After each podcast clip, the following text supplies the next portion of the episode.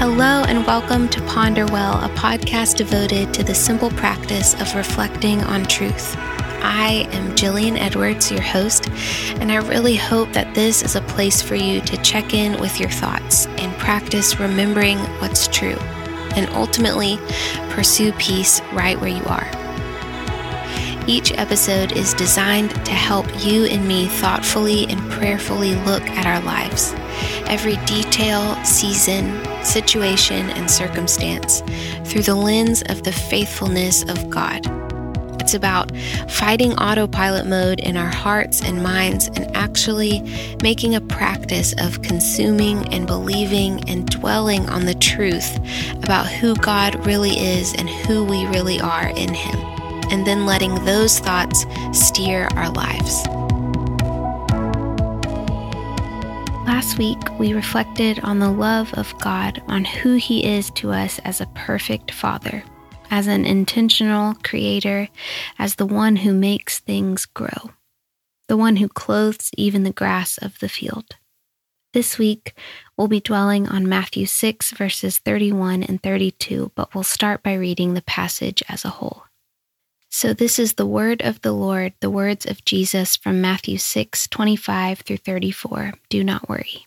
Therefore, I tell you, do not worry about your life, what you will eat or drink, or about your body, what you will wear. Is not life more than food, and the body more than clothes? Look at the birds of the air.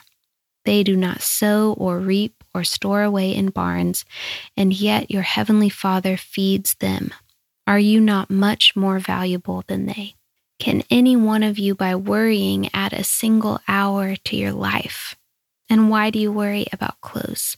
See how the flowers of the field grow. They do not labor or spin. Yet I tell you that not even Solomon in all his splendor was dressed like one of these.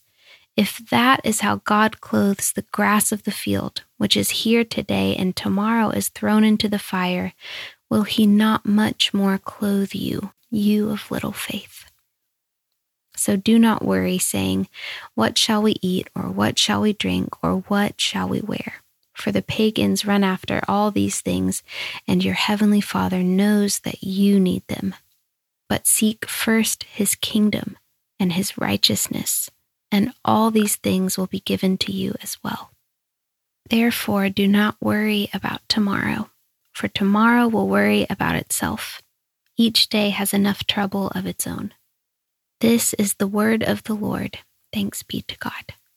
Going back to verses 31 and 32, Jesus says, So do not worry, saying, What shall we eat, or what shall we drink, or what shall we wear? For the pagans run after all these things, and your heavenly Father knows that you need them.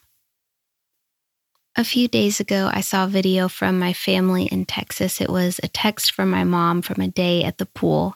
She had filmed in slow motion a video of my twin brother Cole in the pool with his third baby girl, Sadie. She's about two years old. Anyway, we've all seen videos like this where my brother, the dad, tosses little Sadie up in the air. Sadie's limbs carefree and wild and loose, her wet brown hair swinging in the air, toes curled, and she's flying in the air. Then you see Cole standing underneath in the pool, never taking his eyes off her. Full confidence and focus, strong arms extended up toward her, perfectly placed for little Sadie to land back into, for him to absorb her safe, free falling weight back into his arms. Of course, Sadie lands like a joy bomb back into her dad's arms, and the look on Cole's face is pure joy. I see pure joy on a father's face, and I see pure trust in a daughter's body language. Sadie was not worried about a thing.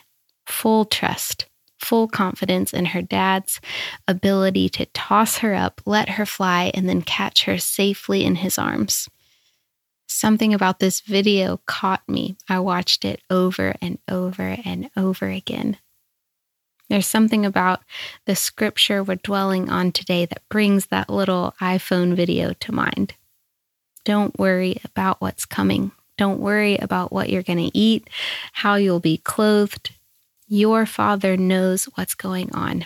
He knows what you need. Matthew 6 7 says, Your Father knows the things you need before you ask Him. I want to be like Sadie, full confidence in my Father, no matter what circumstances look like at the moment, no matter what questions I'm holding. What if there's pure joy waiting for me on the other side of pure trust? To fly through the air with no way of knowing how everything will go exactly, but with the thrill of knowing my Father knows what's going on. My Father loves me with a love that surpasses knowledge like Paul's prayer for the Ephesians in chapter 3, starting at verse 17, where he says, And I pray that you, being rooted and established in love, may have power together with all the Lord's holy people to grasp how wide and long and high and deep is the love of Christ, and to know this love that surpasses knowledge, that you may be filled to the measure of all the fullness of God. It's worth noting here that the prayer request is for the Ephesians to grasp the fullness of the love of Christ. His love is so full that it takes his own doing to even enable us to realize it. When our attention, the attention of our mind and our heart, is pointed toward the love of God, there really is not space left to worry. I'm going to close with the message version of a portion of our passage. This is the word of the Lord from Matthew chapter 6, verses 30 through 33. If God gives such attention to the appearance of wildflowers, most of which are never even seen, don't you think He'll attend to you, take pride in you, do His best for you? What I'm trying to do here is to get you to relax, to not be so preoccupied with getting so you can respond to God's giving. People who don't know God and the way He works fuss over these things, but you know both God and how He works. Steep your life in God reality, God initiative, God provisions. Don't worry about missing out. You'll find all your everyday human concerns will be met. I love that he says, What I'm trying to do here is to get you to relax. That's how Sadie looked flying through the air. She looked relaxed. People who don't know God and the way He works fuss over these things, as the message version said. But that is not for you and it's not for me. We know it to be true that God really loves us. He stands with strong, focused arms to hold us, to absorb all the weight.